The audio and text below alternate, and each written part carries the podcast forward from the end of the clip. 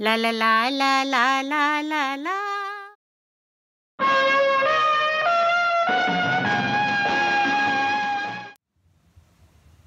तीन सहेलियों में एक मिसेस बियट्रिस रिचमन थी, जो विधवा थी दूसरी मिसेस सक्लिफ जो दो पतियों को तलाक दे चुकी थी, और तीसरी मिस फ्रांसिस हिक्सन थी, जो अभी तक अविवाहित थी तीनों समृद्ध थीं और उन्हें ज़िंदगी का चालीसवां साल पार करे हुए कई साल हो चुके थे। मिसेस सटक्लिफ का नाम बड़ा असाधारण सा था। एरो, यानी तीर। कई साल पहले जब वे छरहरे बदन वाली कमसिन युवती होती थीं, तब उन पे ये नाम खूब फपता था। और लोग अक्सर उनकी खूबसूरती की प्रशंसा करते समय इस पर टिप्पणी भी करते थे। उन्हें लगता था कि उनका नाम, उनके फुर्तीले और उद्देश्यपूर्ण व्यक्तित्व का संदेश देता था। पर अब, जब नए नक्श का तीखापन और बदन का छरहरापन मोटापे की परतों में कब का गायब हो चुका था, उन्हें अपने नाम से उतना लगाव नहीं रहा था। अब उनके नाम के बारे में टिप्पणियाँ भी उनकी पीठ पीछे ही की जाती थीं। और उन्हें इस बात से समझौता करना पड़ता था कि चाहे वो जो भी पहने, वो वैसी नहीं दिखती थी जैसी दिखना चाहती थी। पर फिर भी उन्होंने अधेड़ अवस्था के सामने घुटने बिल्कुल नहीं टेके थे। वो अभी भी अपनी आँखों के नीलेपन की तरफ़ ध्यान आकर्षित करने के लिए नीले कपड़े पहनती थी, अक्सर। और अपने बालों को सजीला बनाए रखने के लिए कई तरह के प्रसाधन इस्तेमाल करती थी। अपनी बाकी दोनों सहेलियों के बारे में उन्हें सबसे अच्छी बात ये लगती थी कि वे दोनों उनसे ज़्यादा मोटी थीं। दोनों एरो से बड़ी भी थीं और उससे इस बात के बारे में ठिठोली भी करती रहती थी कि उसे कैसे आदमी से मोहब्बत करनी चाहिए। खुद वे दोनों इस बारे में सोचना कब का बंद कर चुकी थीं। दोनों को लगता था कि पचास के लगभग का कोई संभ्रांत अमीर आदमी, चाहे फौज का रिटायर्ड अफसर हो या कोई ऐसा, जिसकी पत्नी की मौत हो चुकी हो, जो गोल्फ और ब्रिज खेलता हो एरो के लिए ठीक रहेगा। एरो उनकी बात मुस्कुरा के सुनती थी, पर उसके दिमाग में बनी छवि कुछ अलग थी। कोई इटालियन जमा मर्द या राजघराने से संबंध रखने वाला कोई स्पेनिश युवक, जिसकी उम्र तीस से एक दिन भी ज़्यादा ना हो। क्योंकि उसे विश्वास था कि वो खुद उतनी ही उम्र की दिखती थी। इन तीनों की दोस्ती बहुत पक्की थी, और मज़े की बात यह थी कि मोटापा ही था जो उन्हें एक दूसरे के संपर्क में लाया था। और फिर ब्रिज के खेल ने इस घनिष्ठता को और बढ़ाया था। वे एक दूसरे से कार्ल्सबैग में मिली थीं और एक ही डॉक्टर के पास जाती थीं। बियट्रिस काफ़ी विशालकाय थी। खूबसूरत होने के अलावा वो मेकअप मेकअप पर भी खासा ध्यान देती थी।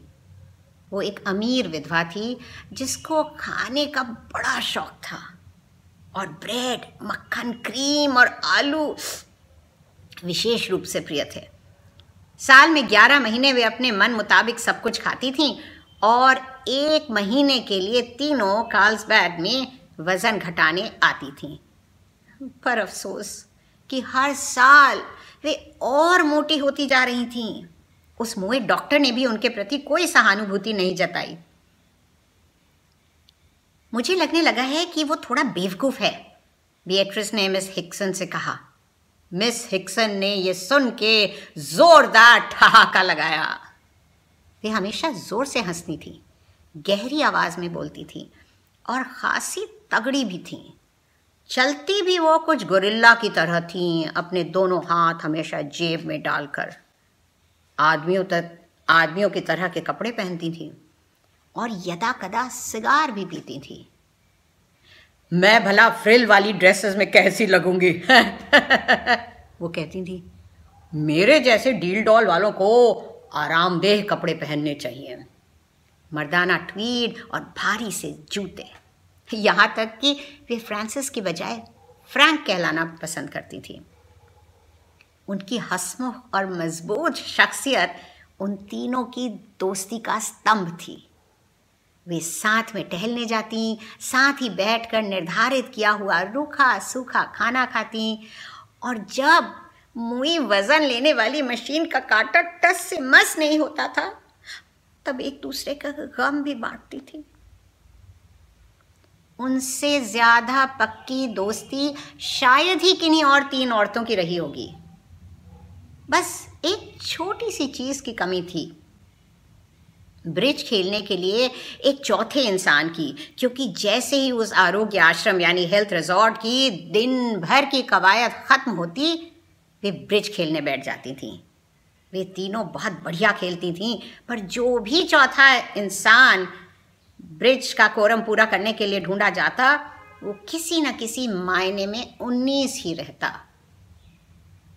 इस बार तीनों सहेलियों ने तय किया कि इस हेल्थ रिट्रीट के एक महीने वज़न कम करने के लिए इतना कुछ करने के बाद तुरंत घर वापस जा कर जाना अच्छा नहीं होगा।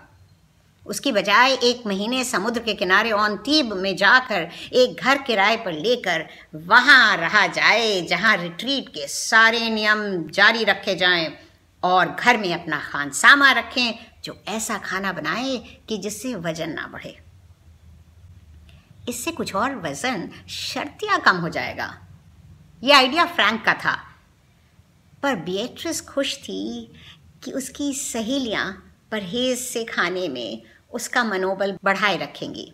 नहीं तो जल्दी से मनपसंद खाना शुरू कर देने से उसी का वज़न सबसे ज़्यादा बढ़ता था। एरो भी खुश थी, क्योंकि हेल्थ रिट्रीट में एक महीना गुजारने के बाद उसका वज़न कम हो जाएगा, वो कुछ दुबली हो जाएगी और देश विदेश से आए उन तमाम नौजवानों में जो ऑनथ्वीब में समुद्र के किनारे टहलते दिखाई देते थे, उनमें अपने सपनों का राजकुमार ढूंढ लेगी। सब कुछ बढ़िया चल रहा था। हफ़्ते में दो दिन वे तीनों सिर्फ़ उबले अंडे और टमाटर खाती थी और रोज़ सुबह अपना वज़न लेती थी। एरो का वज़न घट के सत्तर किलो हो गया था और बियट्रिस और फ्रैंक का भी बयासी तक आ गया था।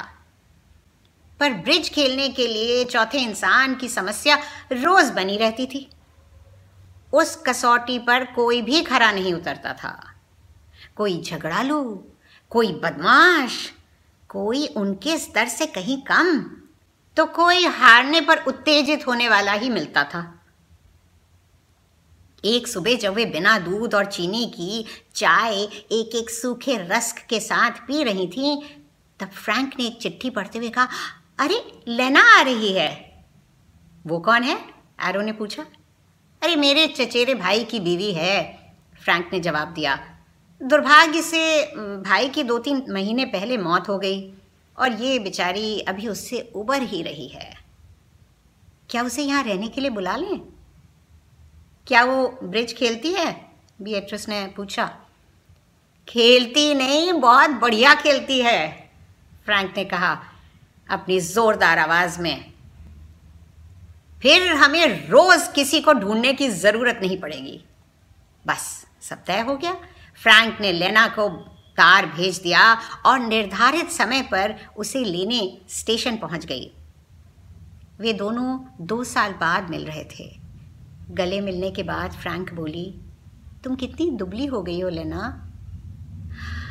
हाँ लेना ने एक फीकी मुस्कान के साथ कहा, पिछले कुछ साल मुश्किल रहे मेरे लिए। फ्रैंक ने एक लंबी सांस छोड़ी। पता नहीं अपने चचेरे भाई के गम में या लेना से जलन में। बाकी दोनों सहेलियाँ भी लेना से मिली और चारों लोग मंकी हाउस में जा बैठे। यहाँ से समुद्र का नज़ारा भी मिलता था और पीछे बने बार में आने जाने वाले लोग भी दिखाई देते थे। विधवा लेना को देखकर बियट्रिस का दिल पिघल गया और एरो को वो बहुत अच्छी लगी क्योंकि वो देखने में बहुत साधारण थी। क्या पियोगी लेना? फ्रैंक ने पूछा। आ, कुछ भी। ड्राई मार्टिनी या वाइट लेडी? लेना ने जवाब दिया। एरो और बियट्रिस ने चौंक के उसकी ओर देखा। सबको पता है कि कॉकटेल्स पीने से वज़न बढ़ता है। सफ़र की थकान हो गई होगी, फ्रैंक ने कहा। उसने लेना के लिए मार्टिनी और बाकी दोनों के लिए फीका नींबू पानी मंगवाया। हम लोगों को माफिक नहीं आती इतनी गर्मी में किसी भी तरह की शराब, उसने लेना से कहा। ओ मुझे कोई फ़र्क नहीं पड़ता, लेना बोली। आई लव कॉकटेल्स एरो का चेहरा कुछ फक पड़ गया। फिर सब लोग बातें करने लगे और कुछ देर में वापस घर पर आए। दिन के खाने में मेज पर सूखे रस्क देखकर लेना ने बटलर से पूछा, क्या मुझे ब्रेड मिल सकती है? बाकी तीनों औरतों को लगा, मानो किसी ने उनके कानों में पिघलता सीसा उंडेल दिया हो। उन्होंने दस साल से ब्रेड नहीं खाई थी। सबसे पहले फ्रैंक संभली। ज़रूर डियर उसने कहा और बटलर से ब्रेड लाने के लिए कहा। और मक्खन भी प्लीज़? लेना ने मासूमियत से कहा। तीनों सहेलियों को मानो सांप सूंघ गया। आ, पता नहीं मक्खन होगा कि नहीं घर में। आ, शायद किचन में पड़ा हो फ्रैंक बोली। मुझे ब्रेड और मक्खन बहुत पसंद है। लेना बियट्रिस से बोली, और तुम्हें? बियट्रिस एक फीकी मुस्कान के साथ यूँ ही कुछ बुदबुदाई। ब्रेड और मक्खन आया और लेना ब्रेड पर खूब सारा मक्खन लगा कर खाने लगी। हम लोग यहाँ बहुत सादा खाना खाते हैं, फ्रैंक बोली। उम्मीद है तुम्हें तकलीफ़ नहीं होगी? अरे, बिल्कुल भी नहीं। मुझे भी सादा ही खाना पसंद है, लेनक ने कहा। बस जब तक मुझे ब्रेड मक्खन आलू और क्रीम मिल जाए मुझे और कुछ नहीं चाहिए। तीनों सहेलियों ने एक दूसरे को देखा। फ्रैंक ने अपनी प्लेट को देखा और उसका चेहरा लटक गया। बियट्रिस जल्दी से बोली आ, बड़े अफसोस की बात है लेना कि इस पूरे शहर में क्रीम मिलती ही नहीं। इसीलिए उसके बिना ही काम चलाना पड़ता है। ओ लेना बोली। खाने के बाद कॉफ़ी आई और लेना ने उसमें तीन चम्मच चीनी डाली।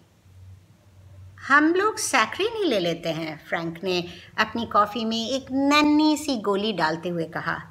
ओह मुझे बहुत लग, बेकार लगती है सैक्रीन लेना बोली। पिएट्रिस का चेहरा उदास हो गया और उसने बड़ी ललक से चीनी दानी की तरफ़ देखा। बियट्रिस फ्रैंक ने घुड़का और बियट्रिस ने जल्दी से सैक्रीन उठा के ले ली। जब सब लोग ब्रिज खेलने बैठे तो फ्रैंक को कुछ राहत मिली। वो चाहती थी कि एरो और बियट्रिस लेना को पसंद करें। लेना ब्रिज की बहुत मंझी हुई खिलाड़ी निकली।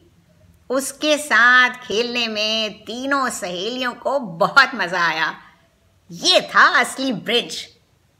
फ्रैंक ने देखकर राहत की सांस ली कि एरो और बियट्रिस अब लेना की तरफ़ कुछ नर्म पड़ी थी। कुछ घंटों बाद ये लोग उठे, फ्रैंक और बियट्रिस गोल्फ खेलने चले गए। एरो अपने नए नौजवान दोस्त के साथ टहलने और लेना घर पर ही आराम करने लगी। एरो का नया नौजवान दोस्त किसी शाही घराने का था। चारों फिर शाम को मिले। अरे तुम अकेली बोर तो नहीं हुई, लेना? फ्रैंक ने पूछा। अरे बिल्कुल भी नहीं, लेना चहकी। अरे सो के उठने के बाद मैं बाहर चली गई, एक कॉकटेल पिया, और फिर टहलते टहलते पता है मुझे क्या मिला? एक छोटी सी दुकान, जहाँ लाजवाब क्रीम मिलती है। मैंने वहाँ ऑर्डर दे दिया है कि आधा लीटर क्रीम रोज़ भेज दिया करें यहाँ घर पर।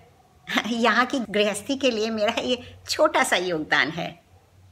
लेना की चमकती आँखों और एरो और बियट्रिस के तमतमाए चेहरों की झलक देखते हुए फ्रैंक ने जल्दी से कहा अरे, क्या ज़रूरत थी इस तकल्लुफ़ की? असल में हम लोग क्रीम खाते ही नहीं हैं, क्योंकि यहाँ के मौसम में उससे बड़ा भारीपन लगता है। ओ फिर तो मुझे अकेले ही खानी पड़ेगी सारी, लेना चहकी। एरो अपने को रोक नहीं पाई। तुम्हें अपनी फिगर की चिंता नहीं है? डॉक्टर ने कहा है कि मुझे ठीक से खाना चाहिए, लेना ने कहा। क्या ये भी कहा है कि ब्रेड, मक्खन, आलू और क्रीम खाना चाहिए? हाँ। मुझे लगा तुम्हारा भी यही मतलब था जब तुमने कहा कि तुम लोग सादा खाना खाते हो। बहुत मोटी हो जाओगी, बियट्रिस बोली। बिल्कुल भी नहीं, लेना ने कहा। मैं हमेशा जो मन में आए खाती हूँ और मेरा वज़न कभी नहीं बढ़ता। ये सुन के बिल्कुल सन्नाटा छा गया। उस रात जब लेना सोने चली गई, तब तीनों सहेलियाँ फ्रैंक के कमरे में इकट्ठी हुई। दिन भर के मुखौटे अब उतर चुके थे। मुझे बिल्कुल अच्छा नहीं लगता जब वो मेरे सामने बैठकर मेरी मनपसंद चीज़ें खाती है। बियट्रिस रुआसी होकर बोली, किसी को अच्छा नहीं लगता। फ्रैंक की आवाज़ में सख्ती थी। तुम्हें उसे बुलाना ही नहीं चाहिए था। एरो गुस्से से बोली, अरे, मुझे क्या पता था? फ्रैंक ने सफ़ाई दी, उसके पति की मौत हुए दो ही महीने हुए हैं। मुझे नहीं लगता वो अपने पति को प्यार करती थी बेट्रिस बोली, हम जो खाते हैं वही क्यों नहीं खा सकती है? एरो खींच कर बोली, अरे सुना तो डॉक्टर ने कहा है खाने को। अरे तो सैनिटोरियम में जाए ना। अब नहीं सहा जाता फ्रैंक बेट्रिस बोली, तुम्हारी रिश्तेदार है, हमारी नहीं एरो बोली। मैं चौदह दिन तक बैठकर उसे जानवर की तरह खाते हुए नहीं देख सकती। खाने को इतना महत्व देना निरी बेवकूफ़ी है, फ्रैंक अपनी गहरी आवाज़ में ज़ोर से बोली। तुम मुझे बेवकूफ़ कह रही हो? एरो की आवाज़ में तलखी थी। अरे नहीं नहीं बेट्रिस जल्दी से बोली। मुझे लगता है कि जब हम लोग सोने चले जाएँगे, तब तुम किचन में जाकर और डट के तर माल उड़ाओगी। एरो अपने नाम को सार्थक कर रही थी। फ्रैंक एरो की तरफ़ झपटी। एरो तुम मुझे सालों से जानती हो। ऐसा कैसे कह सकती हो? तीर अब वापस तरकश में आने वाला नहीं था। तो तुम्हारा वज़न क्यों नहीं कम होता कभी हाँ? हाँ? कितनी निर्दयी हो एरो मेरा वज़न कितना कम हुआ है? कहकर फ्रैंक रो पड़ी। वो बच्चों की तरह ज़ोर ज़ोर से रोने लगी और आँसू से उसका चेहरा भीग गया और उसका भीम काय शरीर कांपने लगा। अरे आ, मेरा ये मतलब नहीं था। एरो भी रोने लगी और घुटनों के बल बैठकर फ्रैंक को अपनी मोटी मोटी बाहों में समेटने की कोशिश करने लगी। तुम्हारा वज़न कम हुआ है फ्रैंक हुआ है। सबको दिखता है। उनको रोते देखकर बियट्रिस भी रोने लगी। बड़ा ही दयनीय दृश्य था। आखिर सबने अपने आँसू पोछे और तय किया कि लेना को जैसा उसके डॉक्टर ने कहा है खाए। पर तीनों सहेलियाँ इस बात से विचलित नहीं होंगी। वो इतना बढ़िया ब्रिज खेलती थी और दो ही हफ़्ते की तो बात थी। तीनों एक दूसरे के गले लगे और बहुत हल्का महसूस करने लगे। उनकी इतनी मज़बूत दोस्ती में जिसने उन तीनों को इतनी खुशी दी थी, कोई भी दरार नहीं पड़नी चाहिए। पर इंसानी स्वभाव उतना मज़बूत नहीं होता। उससे बहुत ज़्यादा अपेक्षा नहीं करनी चाहिए। आने वाले दिनों में उन तीनों ने सिकी हुई मछली खाई और लेना ने मक्खन और चीज़ से भरपूर मैकरोनी खाई। उन्होंने सिके हुए कटलेट और उबली पालक खाई। लेना ने क्रीम में तैरती मटर खाई। आलू के तरह तरह के व्यंजन खाए। खानसामा को भी नए नए तरह के पकवान बनाने में मज़ा आ रहा था। उसने बताया कि उसे तरह तरह के कॉकटेल्स बनाना भी आता था। और लेना ने बताया कि उसके डॉक्टर ने उसे दिन में रेड वाइन और शाम को शैम्पेन पीने की हिदायत दी है। तीनों मोटी सहेलियाँ बहादुरी से डटी रहीं। बातचीत हँसी मज़ाक पहले की ही तरह चलता रहा। इतनी कुशल होती हैं औरतें छलावे में। पर बियट्रिस कुछ मायूस सी हो गई। एरो की नीली आँखों में एक कठोरता उभर आई और फ्रैंक की गहरी आवाज़ कुछ तीखी सी हो चली।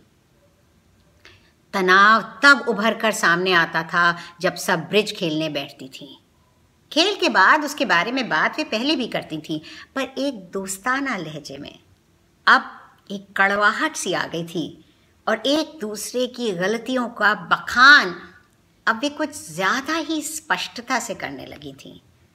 बातचीत बहस में बदल जाती और बहस झगड़े में। कभी कभी खेल का अंत बेहद गुस्से में होता। एक बार फ्रैंक ने एरो पर जानबूझकर गलत खेलने का इल्ज़ाम लगाया। बियट्रिस तो दो तीन बार रो ही पड़ी और एक बार एरो अपने पत्ते मेज पर पटक कर चली गई। आक्रोश का बादल खेल पर हमेशा ही छाया रहता। लेना बीच बचाव करती। अरे, झगड़ने की क्या बात है? वो कहती, खेल ही तो है। उसके लिए ये कहना आसान भी था। पेट भर बढ़िया खाना खा के और आधी बोतल शैंपेन पी के। फिर उसका भाग्य भी गजब का था। जब रोज के खेल के बाद डायरी में स्कोर लिखा जाता तो साफ़ दिखता कि हर रोज उसका सबसे ज़्यादा स्कोर होता। उनका सारा पैसा भी जीतती जा रही थी। अरे, क्या दुनिया से इंसाफ पूरी तरह से उठ चुका था? तीनों सहेलियाँ एक दूसरे से नफरत करने लगीं। और हालाँकि वे लेना से भी नफरत करती थीं, पर फिर भी एक दूसरे के पीठ पीछे, एक दूसरे के बारे में उससे बात करने लगीं। एरो ने लेना को बताया कि वो सोच रही थी कि महीने भर यहाँ ना रहकर वेनिस चली जाए। क्योंकि अपने से बड़ी उम्र के औरतों के साथ रहना उसके लिए अच्छा नहीं है। फ्रैंक ने लेना से कहा कि एरो जैसी छिछोरी और बियट्रिस जैसी बेवकूफ़ औरतों के साथ बातें करने में उसे बिल्कुल भी मज़ा नहीं आता है, कोई बौद्धिक संतुष्टि नहीं होती है। क्योंकि वो उन दोनों से कहीं ज़्यादा अकलमंद है। बियट्रिस केवल शांति चाहती थी। उफ औरतें कितनी दुष्ट होती हैं। मैं नफरत करती हूँ उनसे। उसने लेना से कहा। जब तक लेना के जाने का समय आया बात झगड़े से भी आगे बढ़ चुकी थी। तीनों सहेलियों में बातचीत करीब करीब बंद हो चुकी थी। लेना के सामने थोड़ी बहुत होती भी तो ऐसी नहीं जैसी सहेलियों के बीच में होती हो। लेना के जाने का दिन आया और फ्रैंक उसे स्टेशन तक छोड़ने गई। लेना अपने साथ उन तीनों का काफ़ी पैसा भी ले जा रही थी। तुम्हारा शुक्रिया कैसे करूँ, फ्रैंक?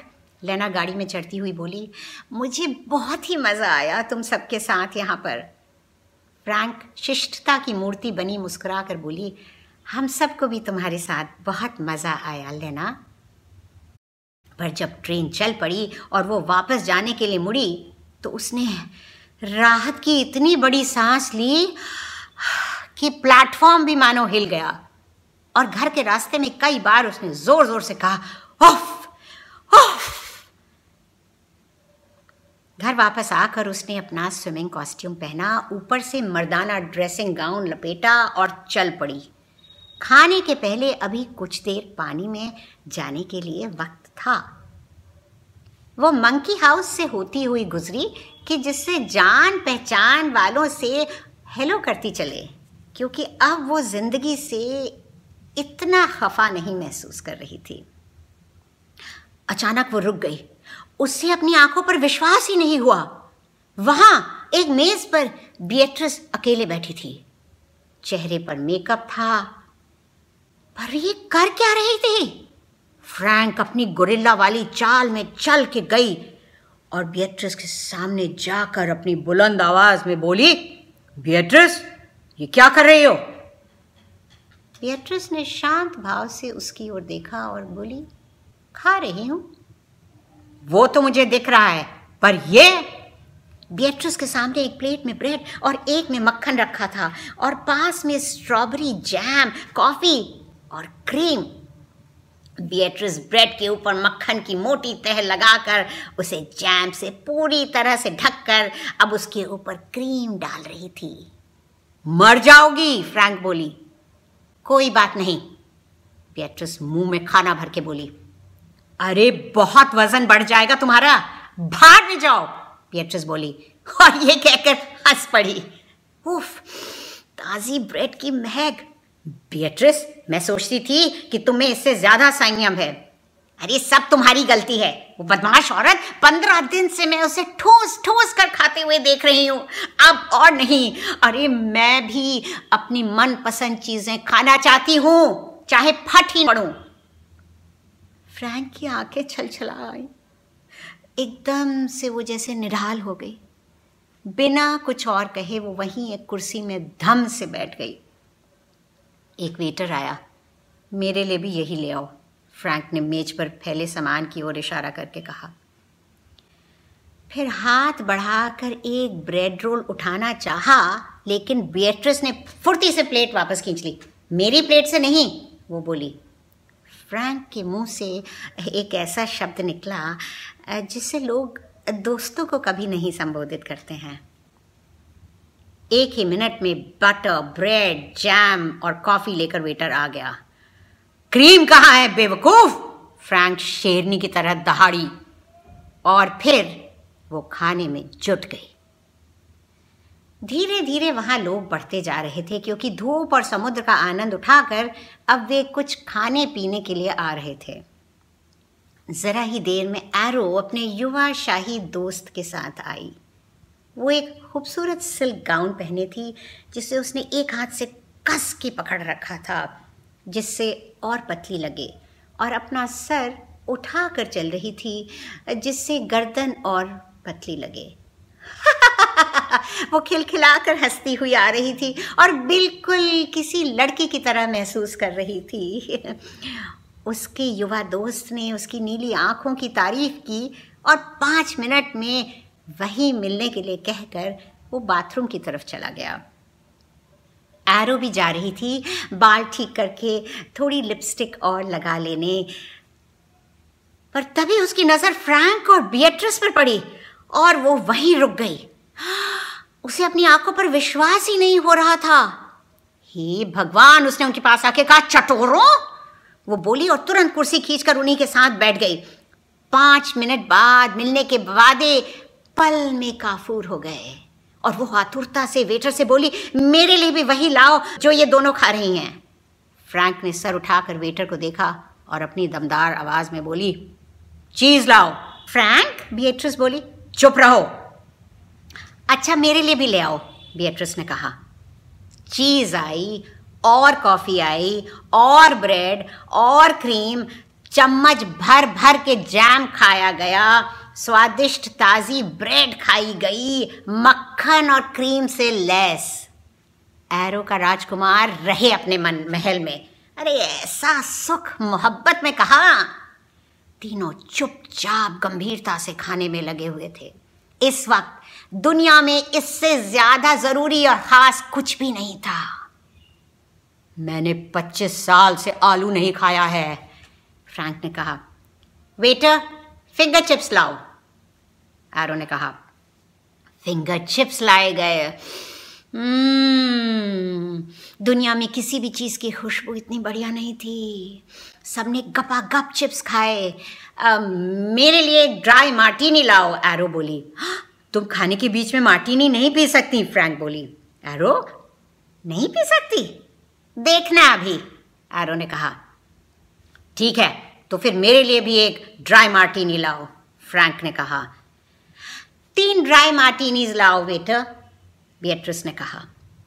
ड्रिंक्स आए, पिए गए, तीनों ने अपने अपने गिलास मेज पर रखे और एक लंबी सांस ली। पिछले दिनों का सब मलाल बह चुका था और एक दूसरे के लिए पुरानी मोहब्बत फिर लहलहा रही थी। उन्हें विश्वास ही नहीं हो रहा था कि इस दोस्ती को तोड़ने का विचार भी उन्हें कभी आया था। चिप्स खत्म हुए। क्या इनके पास चॉकलेट क्लेयर्स होंगी? बियट्रिस बोली, ज़रूर होंगी। चॉकलेट एक्लेयर्स आए। फ्रैंक ने जल्दी से एक पूरा अपने मुँह में डाल लिया और फिर दूसरे के लिए हाथ बढ़ाया, पर उसको खाने से पहले उसने बदले का एक कुटिल खंजर लेना के जिगर में घोप दिया। तुम लोग चाहे जो कहो, पर असली बात तो यह है कि वो बहुत ही बेकार ब्रिज खेलती थी, वो बोली। बहुत ही बुरा एरो ने हा में हा मिलाते हुए कहा।